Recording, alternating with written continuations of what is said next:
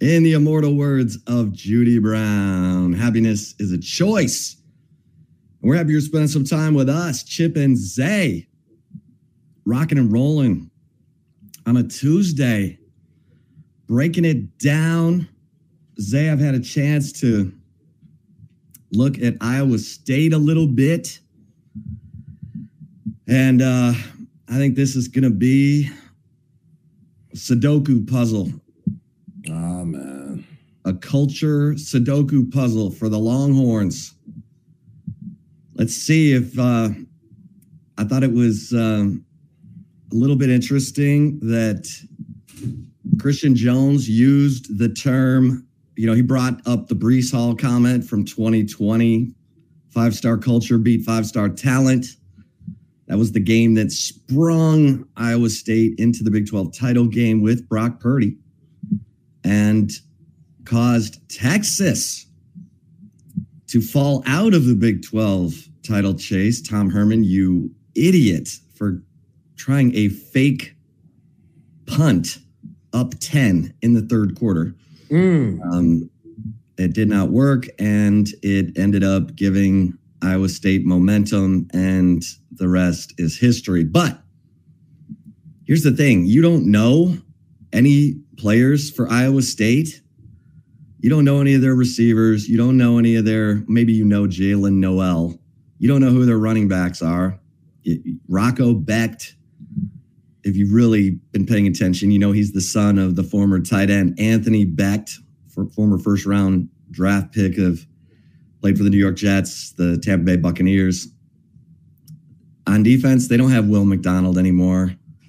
They don't have the dudes that you're used to, but they've got a team that has bonded together, probably because of the gambling situation that, you know, bagged their quarterback. That's still one of the weirdest stories. The Iowa Gaming Commission on its own went and looked at, you know, looked through the rolls for Iowa and Iowa State athletes who were betting. And they they found Hunter Dekkers, and Dekkers was betting on freaking Iowa State football games for God's sake. So he's now facing like criminal, you know, charges. Ah, let him play. Come on. Let him play. He's betting on himself. Yeah, Everybody man. Aren't you supposed to do that? themselves. Isn't that Yeah, the I'm lesson aware. in life? I've heard that my whole life, and now it's wrong to do? Come on. Oh my God. Right? Some BS, man. All right, listen. My dog is pounding on the door to get in here. He was too lazy to come up the stairs. Now I got to let him in. So tell the people are you agreeing with me, disagreeing on the Iowa State Cyclones? About them being scary as hell. Yeah. Yeah, I'm agreeing with you. Like what? Three out of the last four times the Horns have been the Ames, they've lost. Yeah, not feeling too good about this game, especially with the second half woes that the Horns are bringing back up that we saw way too often in 2022. I mean, we've been talking about it ever since the game in Fort Worth from Houston to Kansas State to TCU. They just keep blowing leads, and it seems like their luck is going to run out eventually. And now you got Jonathan Brooks out. Hell yeah, I'm nervous.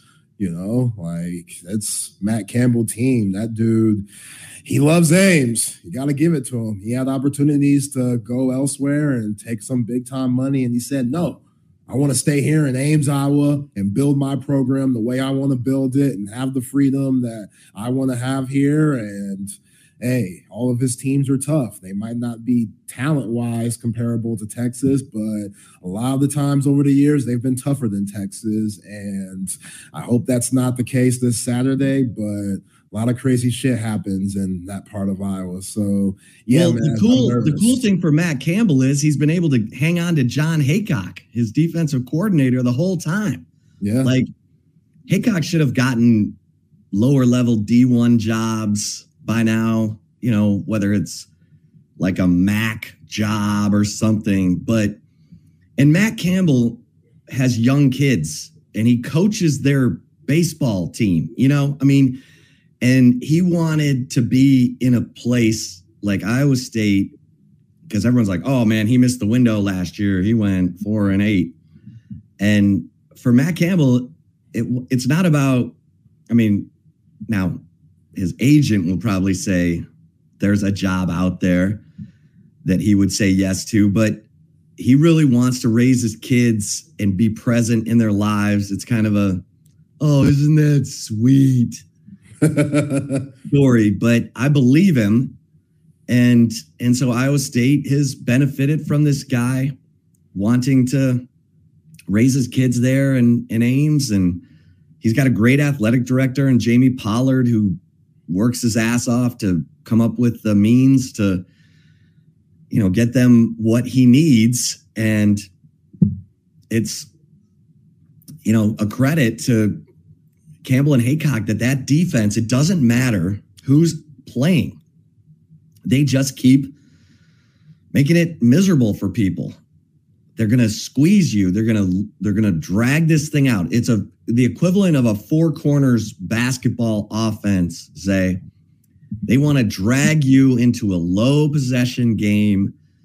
Instead of 70 to 80 plays, you're going to run 50. Now, um, I need to look and see how many plays OU ran because we know OU uh, likes to go up tempo and they ran, OU ran, and OU won 50 to 20 over Iowa State in Norman. Um, they had 41 Okay, so they ran seven, they ran 80 plays. So Oklahoma was able to go up tempo, speed up Iowa State, and get them to play their, you know, their game.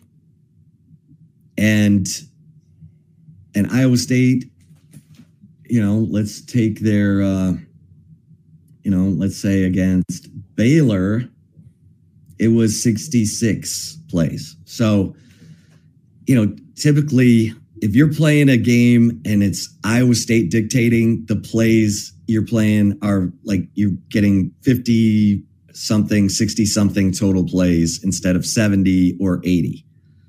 And this is the challenge now without Jonathan Brooks. And can you keep Quinn Ewers protected? No sacks last week. He threw a lot of balls away. He does not want to take a hit on that shoulder I wouldn't either because it's painful and he's going to have to manage that pain the rest of the year. That's not going to go away until he stops playing football. So, this is, you know, when we talk about Jonathan Brooks not playing in this game, my biggest concern is blitz pickup. You know, CJ Baxter picked up the blitz on the third and 12 completion to AD Mitchell to end the TCU game. That's great. Can he do it play in, play out, because something tells me, Zay, that Quinn is going to have to win this game with his arm. And that in itself makes you a little bit reaching for the Tums.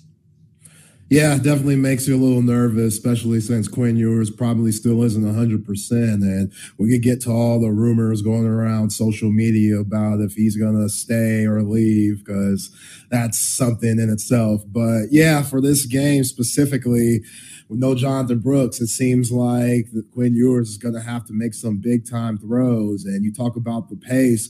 I think that plays in the Texas favor. I think when the defense for the Horns, when offenses could go up tempo and keep, you know, guys on the field, they could get a little fatigued. And you kind of seen it this year, especially when offensive teams start throwing the ball at a high rate. And Texas secondary, they could get confused back there. I mean, Derek Williams, as good as he is, he could lose track of just certain communication with guys, and so can Terrance Brooks. Like we've kind of seen it up and down all year long. And again, the fact that these guys are nine and one is amazing with just kind of all the mishaps that they've had. So if they play, I, I mean, when they play Iowa State, and if Iowa State wants to slow the game down and allow Texas to catch their breath and you know have their assignments all intact, then again, I think that plays into the Horns' hands. I think T'Vondre Sweat and Vernon Broughton and Byron Murphy. And now you got Trill Carter getting sacks getting in the mix, along with Barryn Sorrell and Ethan Burke and those guys. Like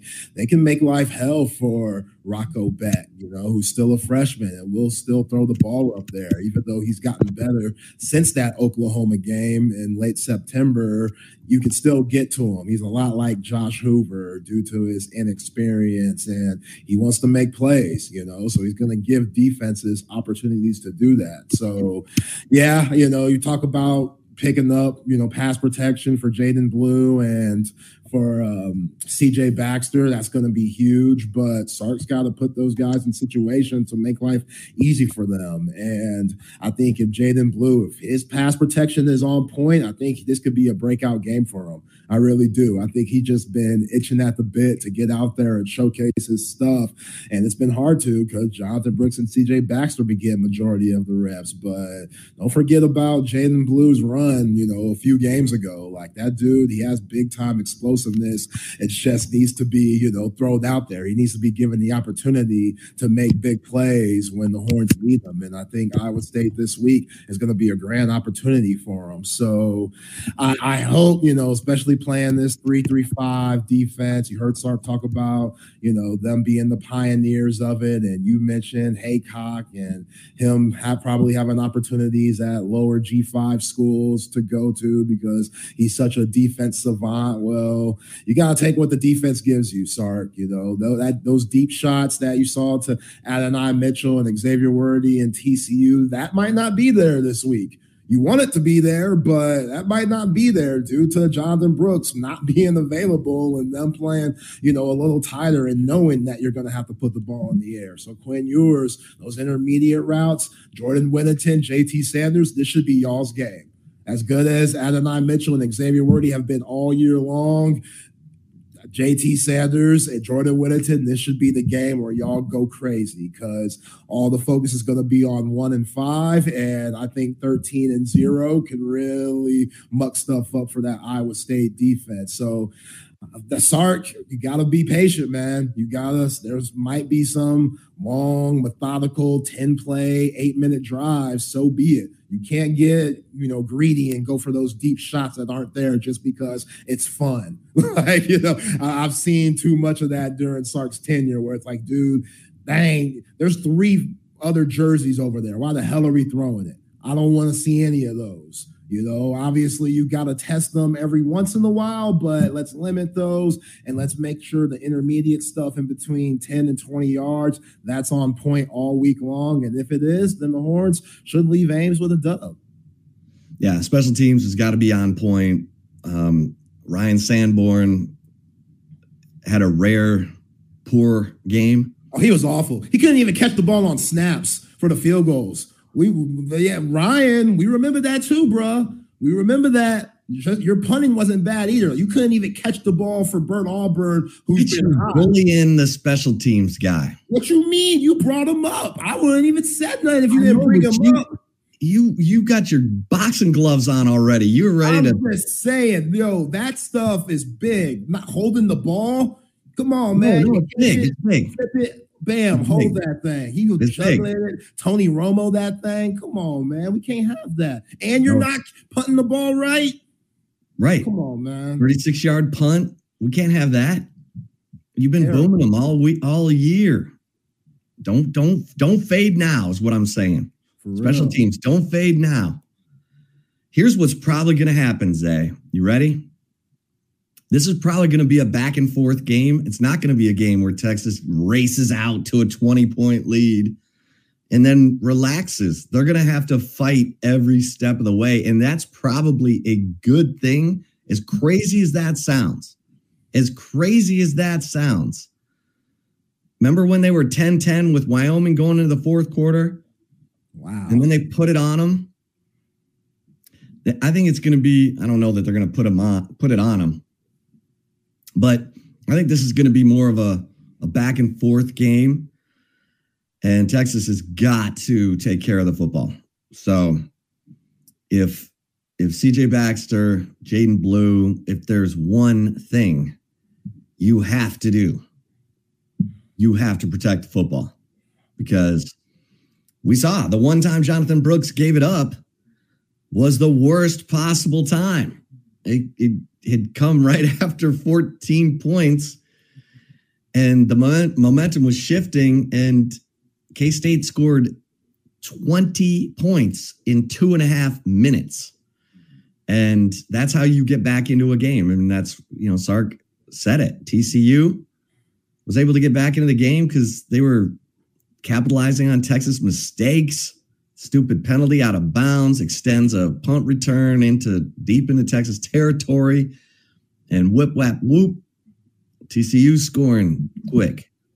So this is, to me, the ultimate test of the culture that Steve Sarkisian has built for this team going up against the program that prides itself for having five star culture. Let's see if Texas's culture can take down the Iowa State culture. And look, Kansas won in Ames at night two weeks ago. They got a little help from Rocco Becht, who threw him a pick six. Rocco Becht threw a pick six to open the game at OU. Those are the two losses that Iowa State has in conference. and he he ain't seen a defense like Texas. Nope. He ain't seen a pass rush like Texas. And Barryn Sorrell, Ethan Burke, Byron Murphy, T'Vondre Sweat, and whatever Pete Kwiatkowski dials up, you got to get this kid rattled. And you got to get him thinking, get me out of here. And and get him to throw it up a couple times because um, the defense is going to have to play a role in this game. Might even need to score, but has to win the turnover battle, in my opinion. I don't think Texas wins the game if they don't win the turnover battle. So yeah, yeah, I agree. And Rocco Becht, he's pretty athletic. You know, they'll use some you know, direct runs with him in it. He does a good job of escaping the pocket when pressure comes. And you saw with Josh Hoover, once Josh Hoover started escaping that pocket and kept his eyes up the field, he was able to make some big time throws. And those TCU receivers like Savion Williams and Richardson and Jared Wiley, they were able to get open. You know, that's one of the hardest things for secondary players to do is when a guy starts scrambling, you sticking on your guy, and then once those wide receivers start improvising, like, okay, you got the you got the one route covered. But if there's a guy back there just scrambling around and keeping the play alive and stuff, that's tough to cover. And we saw Josh Hoover make some big time throws, you know, utilizing his legs this past Saturday. So Rocco Becht, he has that in him.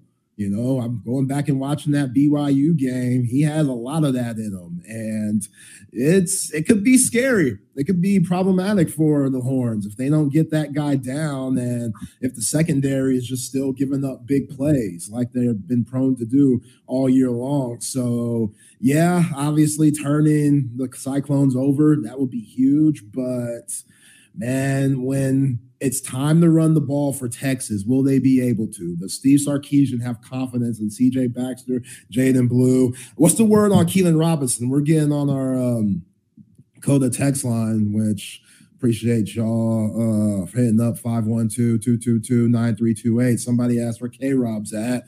Uh, he missed the last game. Any word on him, Chip? Yeah, I think I think he's going to be back for this game. Um, I think he had a uh, he got dinged in the noggin um, in in practice. They took his helmet away for that game, um, but I think he'll be back for Iowa State. And I mean, we'll see. Obviously, um, I'll I'll check on that. I usually have a better read on that after uh, Wednesday's practice, but um, this is this is going to be an all hands on deck, and they need to make plays in every phase of the game. Um, I, it's I think it's going to be you know fun and exciting. Now, here's the thing about Iowa State at night, because um, you know everyone's like, "Oh, Iowa State at night." Iowa State at night is eight and six under Matt Campbell. They are seven and three in their last ten at home at night. But they are only one in three in their last four So last year they lost both of their home night games against K State and Texas Tech when they had their off bad season. Uh, they went four and eight last year. That was a disappointment. And then they've split their night games this year. They beat um, TCU at home at night. They lost to Kansas at home at night. So there's the one and three in their last four, but seven and three in their last 10. It's not, um, you know, it's it's not like going into the Coliseum with a bunch of lions. But you got to be sharp. You got to be on point. And let's let's see. Let's see if the Texas culture is is wired in from from the jump. And even if if it is a a slow four corners fist fight, then everyone's intensity should stay on high. It's when this team gets up 20 and they start playing a little bit more zone and keeping stuff and stop. And Sark said that yesterday. Sark said that we need to be tighter in our coverage. Finally, he said it. And so I'm expecting to see it. Don't, you know, don't dance around it. You you get what you demand. You get what you coach. And so you got to stay aggressive, and this this defense got to stay aggressive. That's that's who they are. That's that's what they want. So don't don't try to teach them. I mean, I I know I know you can't can't play man on every play, and they've got man beaters and all that, but this team, this defense plays great when they're swarming the football and playing aggressively. And that's how they need to play. Don't don't back it up. With threats to our nation waiting around every corner, adaptability is more important than ever. When conditions change without notice, quick strategic thinking is crucial. And with obstacles consistently impending, determination is essential in overcoming them. It's this willingness, decisiveness, and resilience that sets Marines apart. With our fighting spirit, we don't just fight battles, we win them. Marines are the constant our nation counts on to fight the unknown. And through adaptable problem solving, we do just that. Learn more at marines.com. Yeah, if you go back and just look at all the time that the Horns have been beat deep on defense, it's not very often. You know, I'm thinking about Burton for Alabama. He beat them over the top once in the Kansas game where Jahdae Barron and Kitan Crawford, when those guys got confused, they got beat over the top. Other than that, everything's been yards after catch type shit. You know, like guys having it in their hands where like Savion Williams catching that just quick comeback route and then absolutely just leaping over Derek Williams to get extra yards. Like those things can't happen. You know, when you see Ryan Watts and Michael Taaffe get absolutely juked against Kansas State, like missing tackles when they're just playing that soft coverage, you know, it's it does look preventish, CB. Like it's weird. It's weird that they play tight at certain points in the game, and then when they get up, they just kind of, you know, take the foot off the gas, no pun intended. And it's like, guys, like, keep it up. Y'all aren't getting beat deep, you know. Like, so how about we uh, don't allow the little short stuff, the little crossing stuff, you know, the quick stuff, anything yards after catch, and make the tackle. Like, let's stay closer to guys so we can make the tackle easier. Once it gets in their hands, boom, you're making the hit. Not once it gets in their hands, catch it, and then we're 10 yards away. So we have to run and go get the guy. Now he has momentum to do all types of shifts and, you know, just breaking tackle ability. Like that's that's what's weird. You know, when you get up by 20 and then the defense just gets a little just soft, just flat out soft. Like that's that's been just a weird thing with Pete Kwiatkowski and this defense, knowing how many studs they got back there. I mean, you got Jahdae Barron, Jalen Ford, T'Vondre Sweat, and you know, the other guys are stepping up. So believe in that. Like when you got those type of studs, you should be able to play a more aggressive defense for the whole game. You know, like just because you're up doesn't mean that you need to stop playing what got you up in the first place. That shit don't make no sense. Like you keep that up, make them adjust to you And once they adjust to you, then you can make those adjustments and maybe start playing off a little bit. But till then, they got to prove it. The offense has to prove that they can move the ball when you're playing high and tight. And until they do that, then don't make no adjustments. But yeah, that's been up from U of H to Kansas State to TCU, obviously Oklahoma. That's been a serious issue. And I don't understand why, because I think they got like, I believe in Malik Muhammad. I believe in Gavin Holmes. I believe in Derek Williams. Like, yes, they're going to make mistakes. They're human. But overall, they're, they've been solid all year long. So this coaching staff, they got to trust that for four straight quarters. Right. And you're starting to see them question themselves. And that's. That's what is the most concerning because the sign of a well-coached team is week to week improvement. Like everybody needs to be playing better than they were at the Red River shootout. And we're not seeing that in all instances. And so you know, they got to get on the same page. Pete Kwiatkowski, uh, Terrence Joseph. That's right. Call him by his government name, Chip. That's what I'm talking about. Blake, Blaketh, Gideon. Blaketh. Come on, Blake. Your position is the one that's leaking oil the most. Let's yeah. let's get it right. So get that's these guys. Thing. What, what's, what's um Jalen Catalon looking like? I think he's I think he's gonna play. I think he's gonna play this week. Um, like I said, I'll know more after Wednesday's practice, but um, I think he's I think he's gonna play. I think he's gonna try and give it a go. And that's that helps because you know he's a he's a veteran. He knows what he's looking at and he can communicate. That's the best part about Jalen Catalon is He's an effective communicator.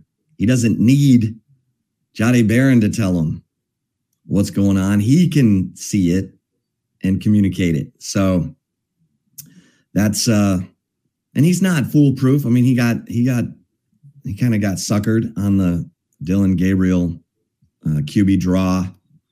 They hadn't shown a lot of that against, you know, OU hadn't shown a lot of the quarterback run game that they ended up using in that game. But don't think for one second that Iowa State won't use some of that with Rocco Becht. There, I would fully expect some quarterback draw and some, you know, QB power and waggle and stuff where they're going to get him out and give him run pass options. So, you know, this is a, this is just, I'm expecting to see a Texas team with electricity Saturday night. You're two games away from playing for the championship. If you come out sluggish, I don't even know what's going on. They've been they've been really good. They've been a for the most part they've been a fast starting team. Let's uh let's bring in our man Chris Hummer. Hummer, we are so thankful that you're uh, taking some time for us because what a week I mean, Jimbo Fisher out at A&M. Everybody's, you know, trying to project what Quinn Ewers is going to do next year. I, I wrote in my insider or in the insider a week ago that it was 50 50. And, and then, you know, everybody else is like, hey, he's coming back, blah, blah, blah. I do think that the NFL evaluation will will be considered, but um, we got a lot to talk about, my friend. Yeah, slow, slow week and slow time in college football, y'all. Uh, nothing, nothing at all. Yeah, I saw all the Quinn Ewers stuff this morning, which was interesting. Chip, I know you've been all over that, as you said. So, uh, yeah, never boring in college football, and it's only going to get more hectic here over the next couple weeks. Yeah, let's let's start with uh, Jimbo because this just looks like a mess. Um, you know, A&M fires him after a 51-10 win because they don't want him to beat Abilene Christian and God forbid beat LSU and be on a three-game winning streak when they dump him. Um, your thoughts on Jimbo? Um, so not surprised, I will say. Um, I've heard for a while now that A&M has been gathering the money to fire Jimbo Fisher. Um, surprised by the timing, certainly.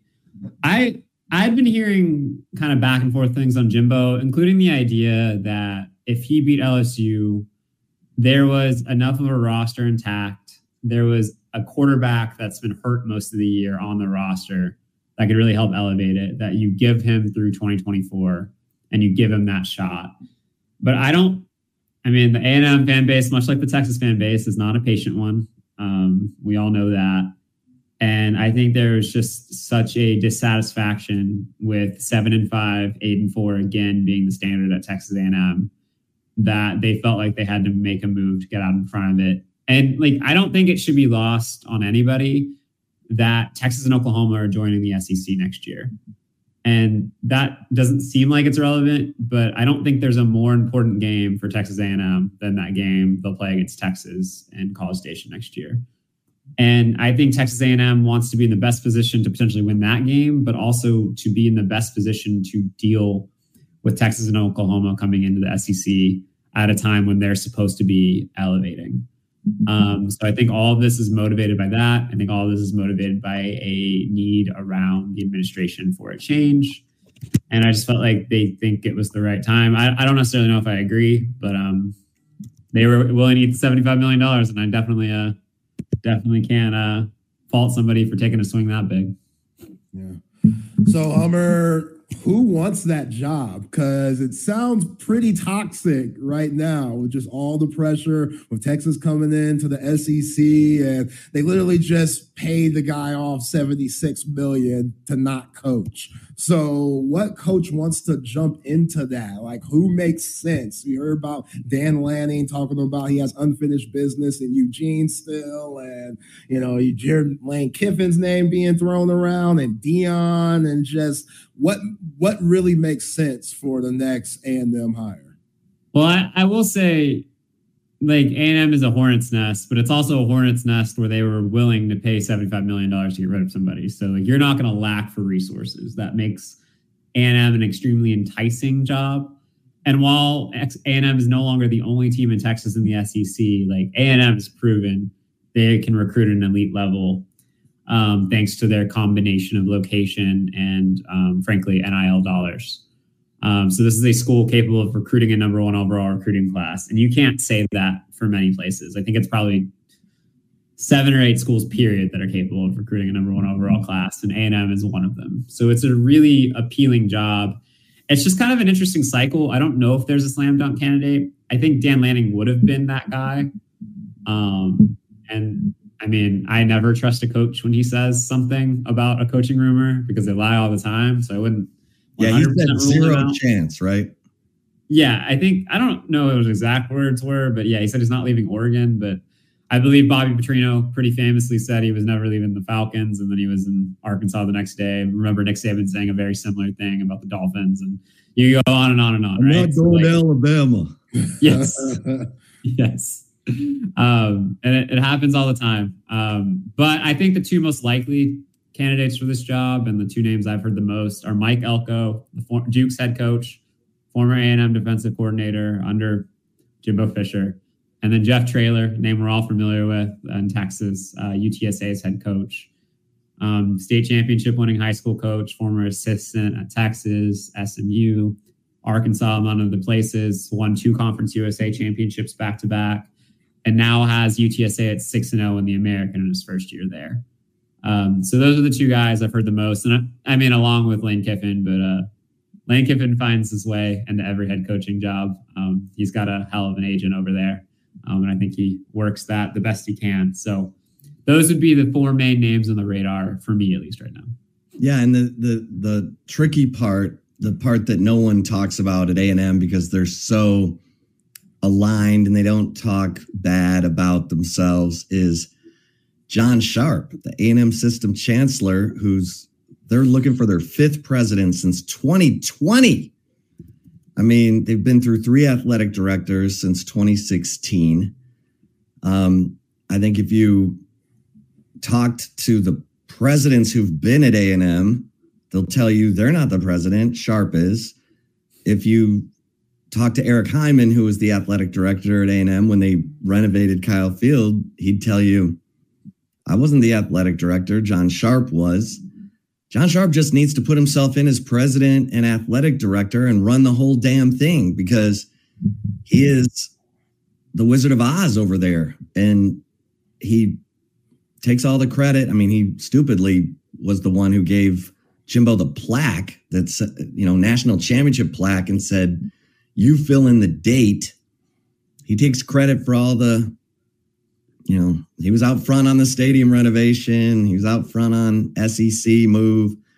He never wanted Texas there because he wakes up every day trying to figure out how to, you know, push Aggie land ahead of the 40 acres. I just, it just doesn't feel, I mean, the roster looks great. The facilities look great. I just don't know if it's a good place to work, Hummer. I mean, I mean, I, I don't disagree with anything you just said. Um, and I really wonder what's going to get engraved on that plaque. Like, I think like fifth place in the college football playoff might be like the best they can do after that, uh, after that run. So I'll be curious, but I mean, you could really say the same thing about Texas at times. Like, I'm not, it was, yeah. From I'm not trying to hit a hornet's nest in Austin by like comparing Texas to Texas A&M, but like if you had talked to somebody at the end of the Steve Patterson era in the middle of it, people would have been saying a lot of the same things about how um, the 40 acres is run. And I mean, frankly, I'm sure Tom Herman would probably tell you the same things about how the 40 acres was run at the end of his run too, um, because of everything that went around that. And I think winning cures everything in college football. Um, and if you can win at A&M, which the reason why it's so appealing, as we talked about earlier, was all the resources. Like it's the place that you could stay for a very long time. And I think coaches like are always going to take that chance because what's the worst that can happen, right? Like the worst that can happen is you get millions and millions of dollars to get told to go away. So like there's no real bad outcome for a coach other than like a little embarrassment. But like you can embarrass me all you want if you're gonna hand me a $75 million check. You know what I mean? Unreal. Like, so yeah, I think I think A&M is still an appealing job because A&M is one of probably like 12 jobs in the country you can win a national championship realistically. And I think most coaches, if they can get one of those jobs, would crawl to it. Yeah. Chris, where do you think it completely went wrong for Jimbo? I mean, we knew his offense was dated, which why he had to bring in by Petrino. We knew that, you know, just with all those five star guys, there's just been a lot of distractions, guys racing in parking lots and stuff. And you hear rumors about them smoking weed in locker rooms, just a lot of bullshit over there at College Station. And I don't know, it just seems like certain other guys like a Harbaugh or Dabo, they got more time to make their team a championship qualifying team. And you could say that Jimbo did not. Yeah, I mean, shout out to 100 mile an hour parking lot joyride, um, parking garage joyride. By the way, parking garage. That's you're, it. You're correct about that parking garage, uh, legendary moment in uh, social media history. But um, I think it didn't work for a lot of reasons. I think Chip laid out some of them earlier. Um, it's kind of, I wouldn't say dysfunctional administration, but it's an administration that has a lot working against it. But I don't think Jimbo Fisher did himself any favors. Um, I think the coaching staff he put together was pretty combustible. Um, a lot of really big personalities. Um, brought in DJ Durkin, Steve Addazio. Um, the people made fun of Bobby Petrino this year, but I think that's actually worked out decently well. But like, he has some big, big personalities on his staff that certainly clashed at times. And I think more than anything, it comes down to stubbornness for Jimbo Fisher. Um, he was really unwilling his entire tenure to give the reins of the offense to somebody else. And his offense, which is a West Coast system um, that has been really effective at times, obviously. Like the 2013 Florida State team is one of the best teams in college football history, and it ran that exact same system with a quarterback named Jameis Winston. But when you don't have somebody as talented as Jameis Winston running your system, you got to make some adjustments. Um, even like the best year Jimbo Fisher had was in 2020 with Kellen Mond. And even then, like Jimbo Fisher was unwilling to let Kellen Mond do a lot of the stuff that Kellen Mond does really well, which is frankly running the football. It's a strength for him. And I think Jimbo's unwillingness to bend and his rigidity and how he operates a system was outdated. And I think it ultimately cost him the job because with the athletes A&M had on its roster, there are just so many ways you could um, attack that with modern football. And I don't know if Jimbo Fisher was always willing to do that. Well, Hummer, we got to get your take on Texas. They had another nail biter after holding a 20 point lead. Now Jonathan Brooks is done for the year with the ACL tear. Um, and they head off to Ames for a night game uh, with Quinn Ewers playing, you know, with a AC joint sprain. It's not gone. He, it's going to be a problem for the rest of the season, right? Regular season for sure. Um, your thoughts on the Longhorns and and what state they're in? Yeah, it's an interesting thing. Um, I think if you were if you were on the outside of like the Austin area and you were looking inward at Texas, you'd probably think that this is um, a football team that's taken a step, and it has in a lot of ways, um, just because of the Alabama result and running undef- like mostly unscathed so far in the Big Twelve. But there's some like really big problems that are starting to bubble to the surface a little bit. Um, I think the secondary continues to be a major cause for concern. Um, I think the offense without Jonathan Brooks is going to struggle. I think at times when Xavier Worthy and AD Mitchell aren't bailing out the offense um, on the pass game, the pass game has struggled. I think Texas struggles to generate pressure outside of the two beasts they have in the interior. Um, but at the end of the day, like Texas is in the Big 12, and the Big 12 is the most gettable league in the country right now, at least in terms of the Power Five. And while Ames, Iowa is a really difficult place for Texas to play, I believe they've lost three of the last four there. Um, y'all can correct me if I'm wrong on that. Um, they're playing a team in Iowa State that lost probably like three of their seven best players in the preseason to gambling issues. Um, and in a week, they're playing a Texas Tech team that um, lost a starting quarterback earlier in the year, is really banged up, and is sitting at I think five and five. So it's not exactly a rigorous schedule, um, but I think Texas will like. I mean, pardon the pun with injuries. Texas is going to have to limp through the finish line this year, but I still don't really see a reason why, with the way the schedule sets up, Texas shouldn't at least be in the conversation for the college football playoff um, when the final rankings are released. Like they should be favored in every single one of these games down the stretch, and it's up to Texas to continue to find a way to figure out to finish games. Yeah, a lot of Texas fans were hoping that Oregon and Washington went down to Southern Cal and Utah, and that did not happen. Hummer, what did you see in Oregon's dub and Washington's dub in those games? Well, Washington just continues to be a team that squeaks by. Um, I mean, Texas and Washington in that way, and really Florida State have that in common. Like, um, obviously, Texas has a loss, and the other two programs don't, but they're playing a ton of close games. And I don't think, I mean, in the Texas case, you can tell because they've blown three 20 point leads in the last four weeks. But the other two teams, like, they end up winning by bigger margins than the game would actually show. Um, Washington's defense is a real problem. Um, they're kind of like a uh, like a luxury brand USC in a way, right? Like nicer reputation, but the same issue: elite offense with a problematic defense. Um, and Michael Penix isn't playing quite as well as he was early in the year. Um, and I think if you're looking for one of those five undefeated teams to lose this week, Washington is by far the most likely on the road against Oregon State. Um, as for Oregon, I think Oregon's just really freaking good. Like it wouldn't shock me at all if Oregon ran the table, finished with one loss, and beats Washington in the Pac-12 championship game. I think Oregon is legit, and I would be surprised if Oregon didn't win that game if those two teams played again. So when you look at uh, this this week's schedule, um, Georgia at Tennessee, Missouri kind of took uh, some of the sting out of the possibility of Tennessee doing something in this game. But um, your thoughts on on Georgia and if they are on any kind of upset alert this week? I don't. I don't think so. I think what we saw yesterday or Saturday was Georgia finally having Ladd McConkey and Brock Bowers healthy together in the same starting lineup, and that makes a huge difference. Um, Georgia obviously has other weapons, but Ladd McConkey and Ladd McConkey, I'm gonna pronounce that wrong, and Brock Bowers are two of the most dynamic slot and interior threats in the country.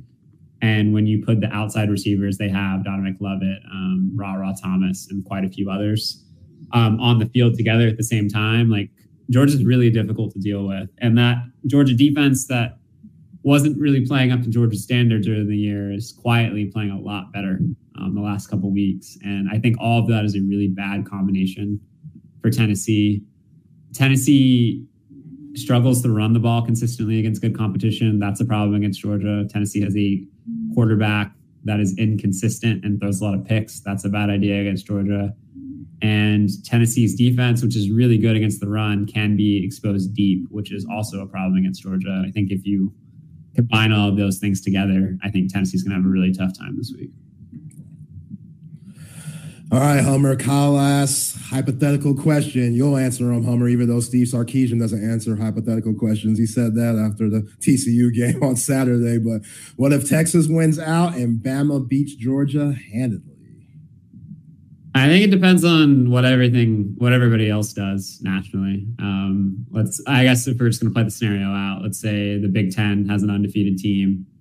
Uh, Florida State runs the table; they're very likely to do so. And then you have a one-loss Pac-12 champion. So you would have a one-loss Pac-12 champion, and let's say Oregon, a one-loss Pac-12 or one-loss SEC champion, and Bama, and a one-loss S- or Big 12 champion in Texas.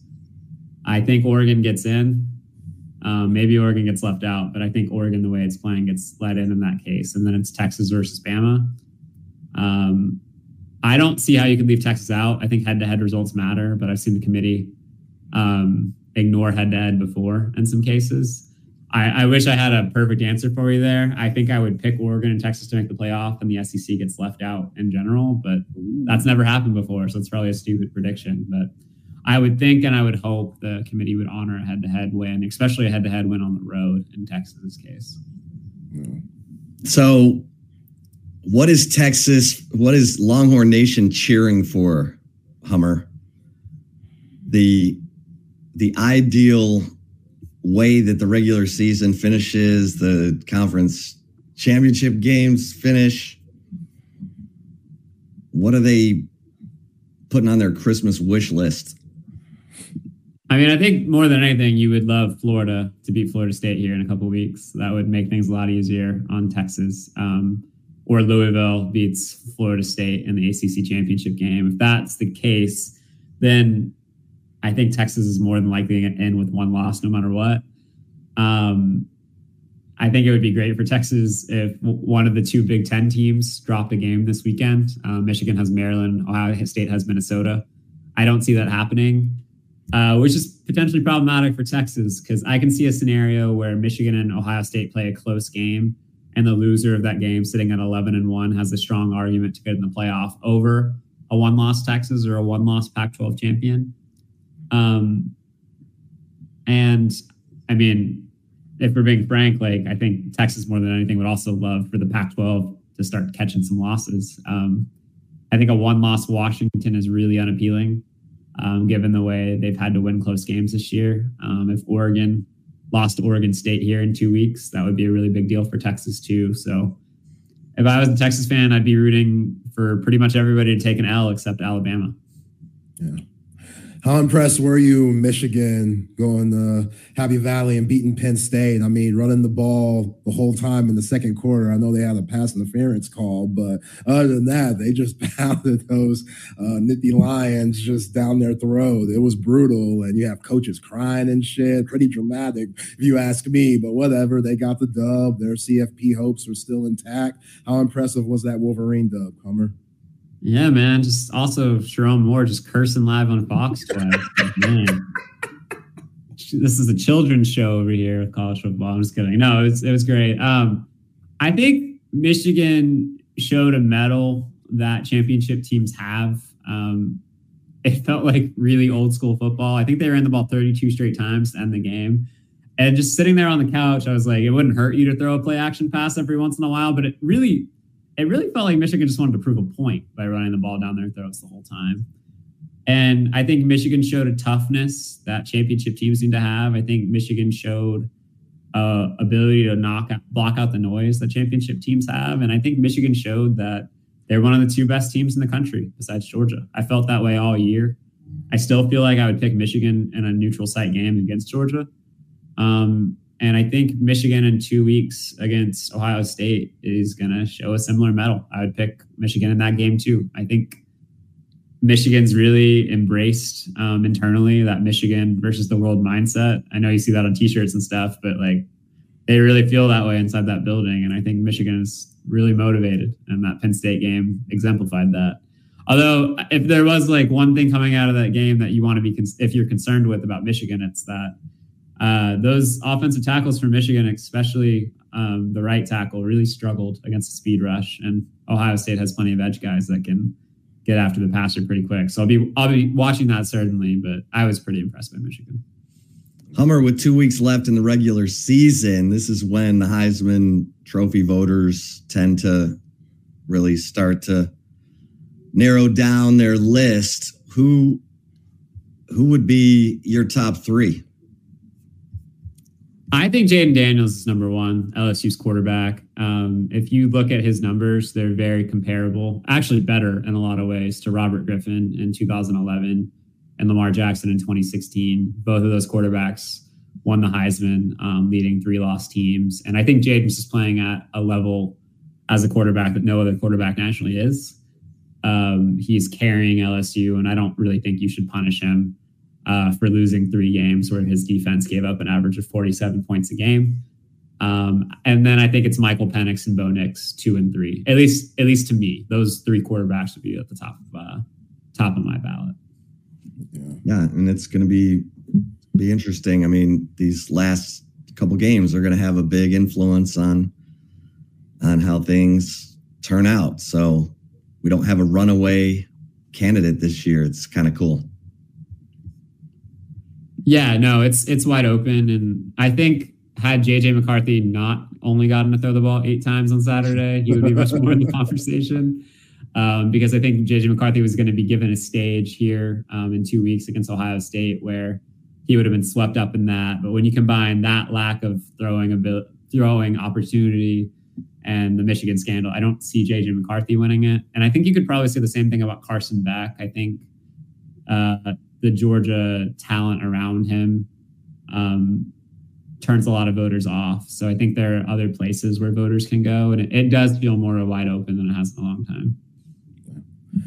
All right, Hummer. Does Oregon State have any chance to take down the Huskies this week? As Rio 1492 says, those angry beavers are dangerous. Angry beavers definitely are dangerous. Um, I one time my dad hit a beaver in Iowa um, on the road. Um, that was it was like 80 pounds. Like oh. made it down in the car. Beaver was definitely angry. Wouldn't have messed with that thing. So anyway, not an important story, but just something I always remember about beavers. Um, and I think Oregon State is pretty well set up to potentially win this game. The game's at home in Corvallis, which is huge. I think Oregon State has the run game to slow the game down against Oregon or against Washington. I think Oregon State has a defense, a top 30 unit nationally, that's at least good enough to slow down Michael Penix. To me, it really comes down to how well DJ Uiagalelei plays. Um, if he plays well, um, doesn't turn over the ball, I think Oregon State has an excellent chance of pulling this upset. Um, I think you could even make an argument Oregon State should be favored at home. Um, yeah, Vegas has them as a two and a half point favorite. Has Ooh. Oregon State. Wow. Okay. So there you go. I didn't realize Vegas had them favored. I haven't looked through the lines yet this week. So yeah, I mean, I think Oregon State's perfectly capable of it. Washington, I believe, has won like four or five straight games by possession or less. Like after a while, that catches up to you, unless you're TC last year, I suppose. Um, and I think there's definitely a chance Oregon State's on, or Washington is on upset alert this week. All right, Hummer. Texas minus seven and a half at Iowa State. Your thoughts? Weird stuff happens in Ames. Like I don't, I don't know if I have any thoughts. Like Texas should win this game. Like, but if Texas keeps coughing up the ball the way it has, if Texas keeps um, struggling to hold leads like it has, like I could pretty easily see an upset. Um, night game in Ames is just a scary proposition. I think it's going to be like what 30 degrees on Saturday night. Like not a not a good environment uh, for a bunch of Southern kids um, and Southerners. Um, thankfully, I'm not making that road trip like I'm sure Chip is. Um, that's weather's not for me. Um, I would still pick Texas. I just don't. I just don't think Iowa State has the horses to pull this upset. Um, this isn't even like last year's team where they had a pretty elite receiver that made things difficult for Texas in that game. Like this Iowa State team is winning because of a solid defense, good coaching, and a really strong run game. Um, and it's really hard to run against Texas. I think that is the thing that has been most consistent about Texas all year. It's very hard to run against them. And while the Jonathan Brooks injury news really does hurt, um, I still think Texas is going to be able to run against that 335 Jon Heacock front. Um, I don't know if I picked Texas to cover, but I do think Texas wins on Saturday. I'm intrigued to see Jaydon Blue a little bit. You know, that kid seems to have a, you know, a pretty good sized chip on his shoulder. He's trying to show everybody he can he can do it. I know I don't know how much they trust him in blitz pickup and with Quinn Ewers in the state that he's in. I, I told Zay my biggest concern at running back is blitz pickup because you've got to protect Quinn Ewers. Absolutely. Um, and with an AC joint, not an injury I've ever experienced, but if you jostle that thing the wrong way, it could be a really long, long evening for Quinn Ewers. And um, I, the thing I, I wonder about Quinn is like, um, if he gets hit a couple times, like, does he start getting happy feet again? Like we've seen much more consistency out of Quinn Ewers this year, but um, an injury last year really caused that. And that's when the turnovers really started to pile up. And, um, if Texas can avoid turning over the football and keep Quinn Ewers clean, like I think they win this game pretty handily. But uh, that's not been the easiest thing for Texas all season. Yeah, Hummer, you're the man. What uh, just uh, your gut instinct? Do you think Quinn Ewers is back next season? Um, I don't know if I have a gut instinct on that one, Chip. Um, yeah. I think it's closer to 50 50 than 90 10, um, like you reported. I will say that.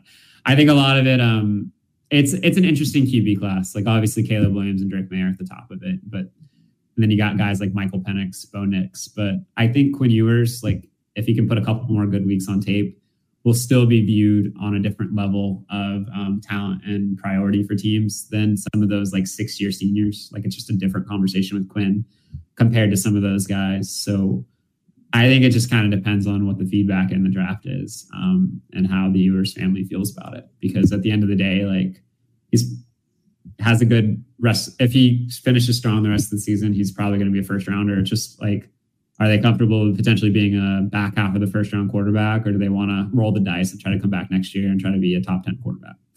Um, and I don't have a crystal ball on that one, at least right now. Yeah. Last one for me, Homer, before we let you go. How surprised are you that CJ Stroud is already taking over the league his rookie season? Moderately surprised. I mean, this is a this was a quarterback in college who didn't run. Um, I thought he was a system product in a lot of ways. I thought he was being carried by his uh, elite wide receivers, and I was very wrong about that. Um, I mean, CJ Stroud's making music happen with guys like Tank Dell. I'm like, no offense to Tank Dell, but like just playing lights out. Um, he was the best quarterback, one of the best quarterbacks I've ever seen in person in terms of seven on seven setting. I remember him lighting up the 2019 opening. He was so freaking good that weekend. And uh, yeah, um, he sees the field really well. He processes. And uh, I'm a little jealous as a Dallas Cowboys fan, to be honest. Hummer, you're the best, man. We look forward to it every week. Thanks so much. Absolutely, y'all. Thanks so much. Thanks, Hummer. Right. Appreciate you. Chris Hummer national college football writer for 24 7 Sports. He's a winner, just like Apple Leasing is a winner. And here's the thing some of you are like, I can't afford a new car, I can't afford a new car, I can't. Okay, hold on a minute. Let's talk about Apple Leasing because Apple Leasing is going to get you into a better car than you thought you could afford because you're not paying for the future trade in value of that car. And you're getting into a brand new car. You're picking everything the interior, the exterior, any make or model of car. And that is where the magic happens. They don't care what car you pick, they just want you to be happy. They're going to ask you questions to make sure that you're getting the car that is going to make you happy. They'll they'll talk it out with you, you know, in terms of what your needs are. You hauling kids around, you hauling stuff around for work. Um, you know, And then you're going to get into a car. It's brand new, it's under warranty, you're loving it. And if in a couple of years you decide, you know what, I really want to change make and model of car, no problem. The easy lease. That's what Apple Leasing has, the easy lease. If you lease from a dealership, they're not going to let you out of their of, of the lease agreement because they want you to stay in their car. Apple Leasing does not care about what car you want to drive. They're just going to go get it for you. And that's what that's where the magic happens. So take it from me. I've been a client for 15 years. Give them a call 346 9977, appleleasing.com. Whether you want your payments in the $400 range or a Range Rover, they're going to get it for you. appleleasing.com. All right, Zay. Um, lot of lot of stuff going on, and you know the uh, there's there's a tricky element to the Quinn Ewers. You know, is Quinn Ewers staying or going story, and that is you know, Quinn may feel one way, his family may, his dad may feel another. And that's where you have to give yourself some wiggle room because I've said previously, I don't think it was totally Quinn Ewers' idea to leave early to go to Ohio State and take NIL money. And I do think Quinn wants control of the decision making now. And if you asked him right now with a busted up AC joint in his shoulder, yeah, he's going to say, I'm probably coming back. Um, but there's he has not he has not gotten his evaluation from the NFL, um, which he will get, and that's going to have a big influence because they're going to tell him if he's a first or second round pick. If you're not a first or second round pick, they tell you to go back to school. So that will have a lot to do with it. And I think, you know, when I reported a week ago 50 50, I feel like that's still where we are. There's a lot that has to play out. And so I think, um, you know, I get, uh, I get the reports flying around. One report came out saying he was, you know, 90% going to come back to Texas he might end up coming back to Texas, but there's still a lot of stuff that is going to play out here. So, um, you know, when you really stop and consider the fact that AD Mitchell, Xavier Worthy, JT Sanders are probably all moving on to the NFL. Um, he's starting over at skill talent, that kind of thing, going into the SEC. Um, you know, this this will play out.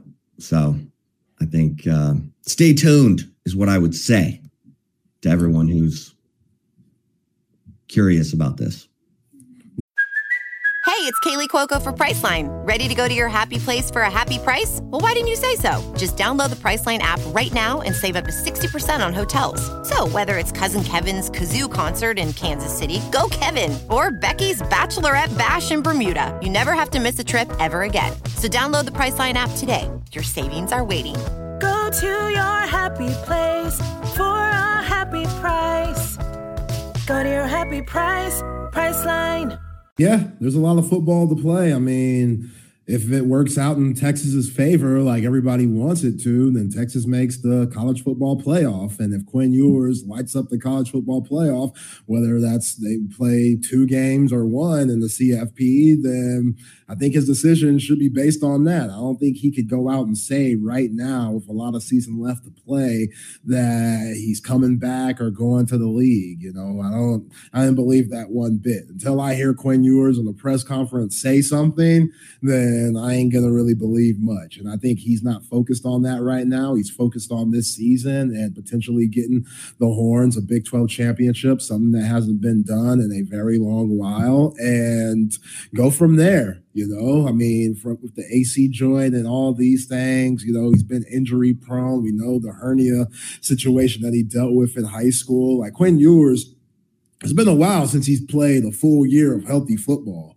You know, and if I'm an NFL scout, I'm wondering, man, if he's getting hurt on the high school and college level, then what happens when Aaron Donald sits on his ass? like, you know what I'm saying? Like, that's a whole different ball game that's a whole different ball game. They might let them know, like, hey, bro, I know you cut back on the Chick Fil A, but you want to get to the next level. You might want to start eating it again. You know what I'm saying? You might need some cane protein from yeah, yeah. man John Brown. Exactly, that cane protein. Which Amon Ra had himself another big time game. Shout out to your Lions getting that three point dub against the Chargers. But I think I digress a little bit. Quinn Ewers, yeah, I again, he has all the potential in the world. I still think that he has some struggles in the college game of just, you know, processing things. And sometimes some of these passes are like, what the hell are you doing? What the hell are you looking at? Kind of like the interception that he threw, where we're not talking about it very much because we were talking about Jordan Whittington and Xavier Worthy.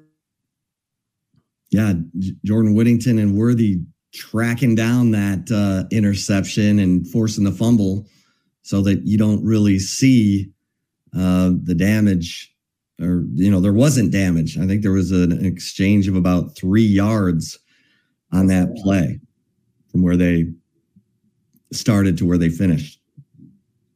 But yeah he hung it up there and the safety got over and picked it off. Yeah. And then he went back to it and he threw a little tighter you know a little more of a rope and worthy perfect pass. Worthy caught it um, that should have been a touchdown. How did he fall? What happened there? Like, come he said on, he was still. He said he was still tired from having just raced to recover the fumble. That's fair. That's fair. He don't come out the game much, so I get it. Yeah. Get it. And he said he was winded because when he recovered the fumble, I think he got the air knocked out of him a little bit because he went flying you know, on some um, Eddie Guerrero frog splash type shit, WWE stuff. And yeah, I get it. Again, Zay ain't you know what, a buck 60 soaking wet, 65. They you know, 165. 162. Ooh, yeah, that's light. That's light. So that's why I'm so impressed with how aggressive he's been with the ball in his hands, man. Like he will stiff arm you, he will juke you, he'll lower his shoulder to get extra yardage. He knows he's not going to run over anybody, but to get an extra few yards for your team, that says a lot to me. That says how much you wanted and you know how tough you are. Because his toughness was questioned, especially last year. The dude had a broken freaking hand, which we only found out towards the end of the year or after the season season, excuse me, and everybody Longhorn faithful, they were like, "What the hell? What is he doing out there? This and that." And like, well, the dude's tough. You can't help him being tough. If he says that he could play, then with all the options that you had last year, throw him out there and let it roll. Do I think Quinn Ewers could have threw it to other guys more, like Jordan Whittington and JT Sanders? Yeah, but if what we're seeing now of Xavier Worthy, if that could have happened last year, you definitely would have taken that, Horns fans. It just didn't. And now Xavier Worthy is really showing his ass 10 catches, 137 yards in Fort Worth. Like, and the the uh, uh, the game plan is to stop him and to slow him down. He gets back bracket coverage all the time. Like he had the number one corner for TCU on him, shadowing him the whole game. Like that's real old school, uh, Chip. Like they had him following Xavier Worthy, Josh Newton all game long. Guys don't really do that. They kind of get away from that because they don't want to mess up everybody else's assignments. Like Sonny Dykes was like, hell no. We're going to put our best guy on their best guy because he's that dangerous. And that should be a salute to Xavier Worthy and how good he is. Yeah. And he, he, uh, drew two penalties from Josh Newton in the first half and, yep. and on third down I mean, people forget TCU committed three third down penalties in in that game to extend drives for Texas, and um, that that's rare. That's rare when a team commits three third down penalties to extend drives. So that helped Texas build that 26 to 6 lead. It wasn't, remember, Texas went two of eight on third and three or shorter. That's scary. That, yeah, and the worst call of all was that third and one bubble screen, but we've we've beaten that horse until it's lifeless. Um, oh, that horse still alive. Yeah, don't ever do that again. We, I'm still caller. beating that damn horse. That horse still alive, man. And we're probably making some of some of him eating that thing. That's how bad it was. Like, I get it, Johntay Cook. You want to give him some reps, but we could do it at better times, Sark. Read the room, read the game. Jonathan Brooks just had a nine yard run. Let's give it to him again.